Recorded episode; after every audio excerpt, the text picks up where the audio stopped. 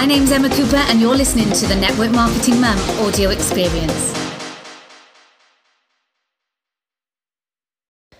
Welcome. So, I'm doing what I said I wouldn't do, which was after our webinar, the Zoom that I did, my first ever network marketing masterclass. Um, I'm now going to share a little bit of information from that because there were some light bulb moments that happened that I didn't actually expect to happen um, because. And I think we all beat ourselves up about this. So lots of people think, "Oh my god, I've been doing it so wrong for so long, and can I, you know, can I change it now? Is there any point in changing it now?" And my whole opinion of that is, you don't know until you know. don't be hard on yourself. Like you just don't know until you know. So don't feel bad if you didn't know something and now you now you learn something within this podcast you'll definitely learn something. But don't feel bad about that and think, "Oh my gosh, how can I go, you know, change?" Because that is the realization that I had when I learned this stuff. When I had my aha moments, I didn't think, well, it's too late now because I've already got a team of over 30, 40,000 people. How can I possibly change the culture in it? You can. You can change that at any point. Let me share with you some of my uh, achievements, I guess, in network marketing that will maybe explain to you why I kept learning.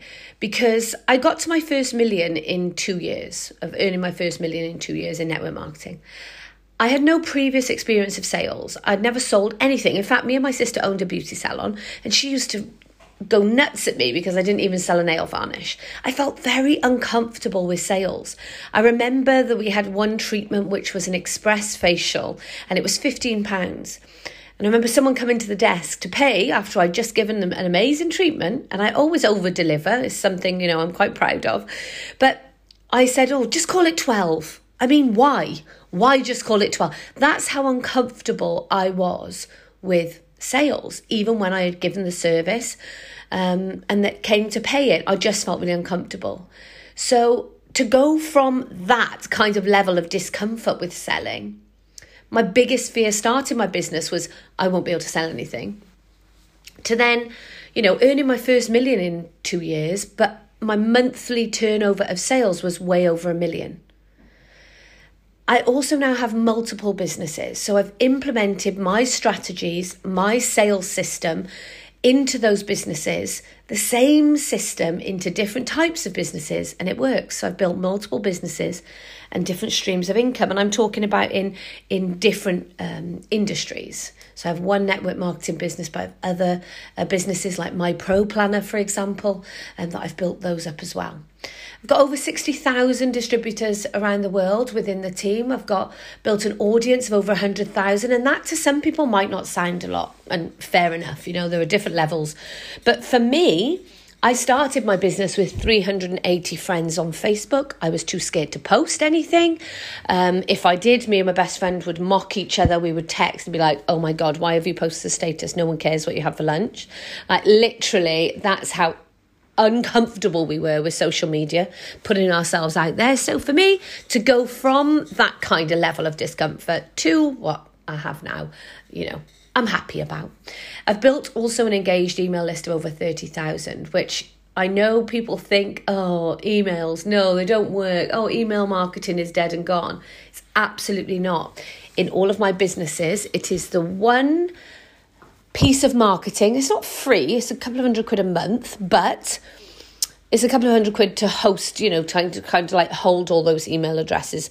But it's free essentially isn't it i could just knock together an email in you know five minutes send it out and i can actually make sales from that so my point being you know it's free in in that kind of sense the word you don't have to pay for each one that you send so, that being said, I'm qualified to talk about this next bit because it is so important to me to share the message of culture.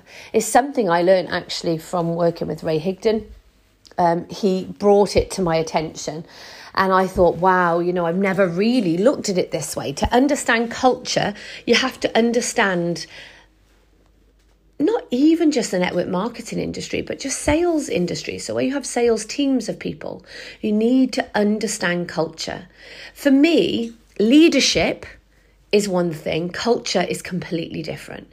In the network marketing industry, they throw around the word leader and leadership way too easily. It is something that people go and study for years and years and years, and they have, you know, so many letters after their name for studying the topic of leadership. Yet we throw it around really simply, and it you know you have to keep learning. There's an awful lot to learn in leadership and it's not just about you know oh leaders kind of do the action and and uh, you know teach the team. It's not as simple as that you know? But leadership when you do it right and when you do it incredibly well and when you always keep learning leadership is telling the team to go to hell and they're excited to go with you. I mean literally that defines perfect leadership that you're saying we're going in. This is going to be hard. This is going to be tough. Who's up for it? Yeah, we're up for it. That's leadership, right? But culture is something completely different. Culture is creating the environment that people queue up to join. Culture, I'm going to say it again, write it down. Culture is creating the environment that people queue up to join. There are ways in which you do that, of course, but creating culture is about having an inclusive environment, not exclusive. Most people lean on the side in network marketing through lack of knowledge. And again, until you know, you don't know, so it's fine. But inclusive, not exclusive. We lean on the side of saying, look at this. She's took a breath and recruited 20 people. She's amazing. Yay. And that's fab. Now, when you've got a team of like 100 people, what you can guarantee is that one person, probably the person you recognize him, feels amazing. They're like, yeah, I'm smashing it. I'm awesome. This is brilliant. I love the recognition. I want to do more. This is great. And that will really propel them forward, your recognition of them, of like, wow, they took a breath and recruited 10 people or 100 people, whatever. But what you maybe don't consider is that you've just made 99 people feel like crap. Now, I used to be of the opinion, I'm sure so many others have been, are, were, of the opinion that, oh, well, if you're recognizing someone for doing something great and people aren't happy for them, then it must be because the people that aren't happy for them are just people who've got bad attitudes. They just got a really bad mindset. They maybe need to work on that. They, you know, they just they're just not in that right space. Um, you'll never succeed if you're not happy for other people. That is a load of nonsense. It's rubbish. It's BS. It does not, it's not right. That's not correct. Fact, it's not correct the that is just natural. It's normal. If you are someone who has felt disheartened by seeing somebody else's success you're not a bad human. You're not a bad person. You don't have a bad mindset. You don't have a bad attitude. There's not anything wrong with you. You're normal. You're absolutely normal. Because it makes people who are trying make an effort. It, they believe they're doing the right things. They might be they might not be uh, but they're not getting the same result as taking a breath and recruiting 10 or 100 people, whatever, then they feel like, oh my God, I'm just not good at this. I'm just rubbish at this. And they give up. Because they think that, well, if she took a breath and she recruited 10 people, then if I, you know, I've taken 10 breaths and I haven't recruited 10 people, so I must just not be good at this and this won't work for me and therefore I will just give up. And that is perfectly normal of what 99 out of those 100, or we'll call it 98, maybe one other person, other than the person being recognised, will actually like be inspired by it. And it'll make them feel good, weirdly. But that's not normal. So now you're like, well, how the hell am I supposed to recognise people then? And I get that. I get it. Because when I first heard about culture and having an inclusive, not exclusive um, community, and culture within it, how the hell am I supposed to shout out and cheer people on that are achieving big things if you're telling me I shouldn't do that? But surely they it's not their fault that they're like amazing achievers and I I want to do that, so how do I do it? I'm going to tell you how. So, if you understand our industry, you'll understand that 1% um, 1% will kind of earn the big stuff, let's say. This is not exclusive to our industry, by the way. This is not like, oh, yeah, well, in network marketing, only 1% of the people earn the big money. No, this is life. Look at the, you know, the statistic that 1% of the population earn, what is it, 90% of the money in the world. Like, well, yeah. Obviously, not everyone's willing to, you know, live like Jeff Bezos or whatever, put in the sacrifice that Elon Musk puts in life on a daily basis. Like, and his life isn't easy. It's not like, you know, just some rich man's playground. Like he works super, super, super, super hard. I would not be willing to work that like that. So I I won't earn that kind of money. Do you know what I mean? So this is just a life statistic, 1%. It's not exclusive to network marketing. You go in any job, like look at the bank. You go in the bank, and I bet there is a, a top 1% earn much bigger incomes than all the other people that work in the bank that's just normal. Look at the company that you work in.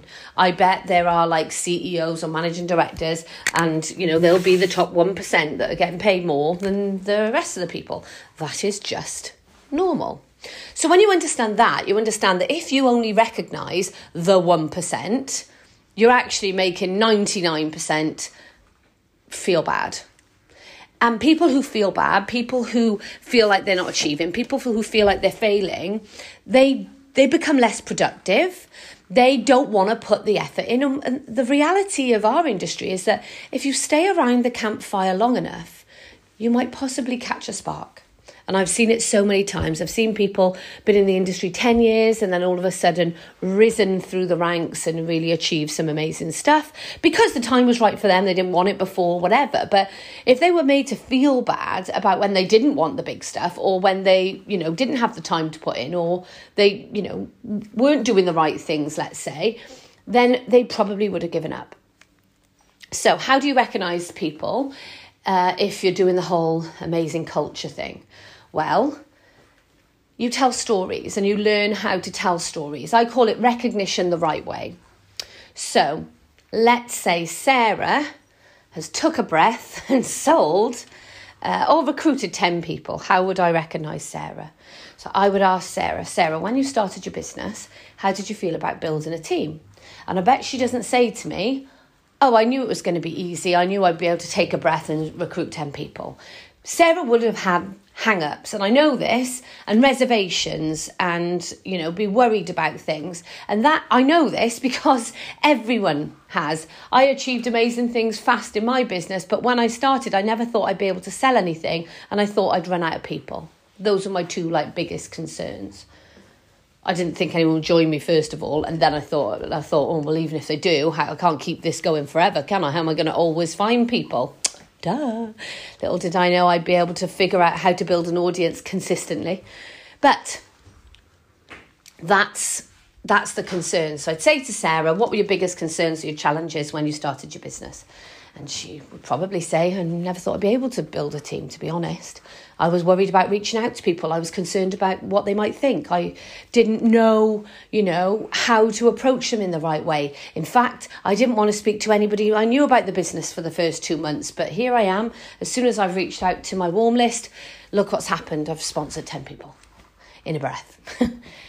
so if you tell a story, it's much better because it's more relatable. It doesn't make people feel bad. It can encourage, inspire, and motivate because they think, oh my God, that's what I think now. But she thought that, and look what she's done despite of the challenge. That's what you want. Marketing is getting people to nod their head. You're marketing to your team, really, when you're recognizing other people. It's a form of marketing. You're saying, look what's possible. But it doesn't have to be, oh my God, she just breathed, she recruited 10 people, she's amazing. Cheers for, you know, Sarah, pop her a well done in the comments or whatever. It doesn't need to be that hypey hypey. It can be, hey guys, this is Sarah. Sarah was uh, started her business, I don't know, two years ago, two weeks ago, two days ago. And she was actually, her biggest reservation about starting a business is that she wouldn't be able to share the business opportunity with people because she was too nervous to reach out. She overcame that by, and asked Sarah, How did you overcome it, Sarah? Do you know what? I just thought, what's the worst that can happen? You know, I maybe use the scripts that I was provided with and change them and adapt them so they were personal to me. and I just started reaching out to people. So you write that. Sarah simply plugged in, used the scripts, changed them, and adapted them so personal to her and they sounded like they were from her. And she got this result. She's absolutely over the moon, really excited to help other people start their business. Yay for Sarah. Anyone else resonate with how Sarah felt at the beginning of her journey? You could even ask a question. That is a completely different way of recognizing people than the previous hypey hypey, look at the big stuff, only the big stuff. You will get more productivity within your team. You will have a much better culture and environment, and people will be happier, which is our number one aim. We want people to be happy working their businesses. You will get much better if you recognize the small stuff as well as the big stuff. So, congratulations to Laura. She's just sold her first product. Um, she's absolutely over the moon. She did this by, because you want to help other people. How did she sell it? Awesome. She did this by talking to someone at the school gates and, you know, they wanted a product from her. Congratulations to Mike. Mike has made two sales today and that's paid for his son's swimming lessons this week. Yay to Mike. Relatable. So everything that you do, think can you know is there a story to this that can help others because that is going to be doing the recognition the right way sharing the stories creating that safe environment for people to learn where it feels inclusive and not exclusive and you're not only focusing on the biggest things you're understanding the life percentage rule the network marketing percentage rule which is just a life percentage rule like that's when you're understanding and you you realize like okay there's a bigger picture here. I can do this better. And it's all right to say. I mean, I said it to my team. I said, like, guys, I've got this so wrong for so long. I've learned this new culture, and some people were like, "Yeah, I don't, I don't like this way, and I don't think this is is good, and I don't think this will work, and I feel worried to post in the wrong way or whatever." And it took some learning, but now they get it. It's like anything. When you start off, it can feel uncomfortable. It doesn't feel quite right, but you know, when you get it, my gosh, it pays off. So last night on our masterclass, we did a free giveaway to a team to win some team swag. We have a, a business called My Pro Print. So my husband does embroidery and printing. And we gave one of the team £250 of swag for them to, to choose from. And that's like hoodies, t shirts, caps, whatever. See, that is actually part of creating culture. It's kind of creating that environment people are proud to be a part of. They want to wear a t shirt, they want to wear a cap with it on, they want to be seen as part of that environment. So remember what I said at the beginning of this that culture is creating the environment that people queue up to join. That has got to be your aim. And no matter what start, stage of your journey you're at, you if you know this stuff you know that you're going to be building it the right way. Your attention people stay sticking around you know your attention will be much much better in your business. And therefore your productivity will be better people will be happier. You'll be happier because it's just a much nicer way to to grow a business and it doesn't matter how fast it's growing you can implement this culture and change it at any time. So share if you will you can screenshot this, you can share it on social media, and let us know the light bulb. If you were having any light bulbs, there were some fireworks going off last night when we were talking about culture. But share it, tag me in it at Emma Cooper Online. Let us know what that light bulb moment is and share because you know it's good to share. Plus, I do give away twenty five pound cash to people who leave me reviews on the podcast. Um, that I just given away £25 cash to Sarah. Sarah, which is why the uh, name Sarah came up in my examples because that name was in my head, um, for leaving a five star review. So I will announce on the next podcast who the winner is of the uh, review and feel free to share. Hopefully, hopefully, um, you can go onto my website, emmacooperonline.com. You can sign up to be part of my email list. I will let you know if I'm doing a one night only event again. And maybe if you missed out on the last one, you definitely won't miss out on the next one. Take care. Have a wonderful day. Speak to you soon. This podcast was sponsored by My Pro Planner, the number one planner for network marketers.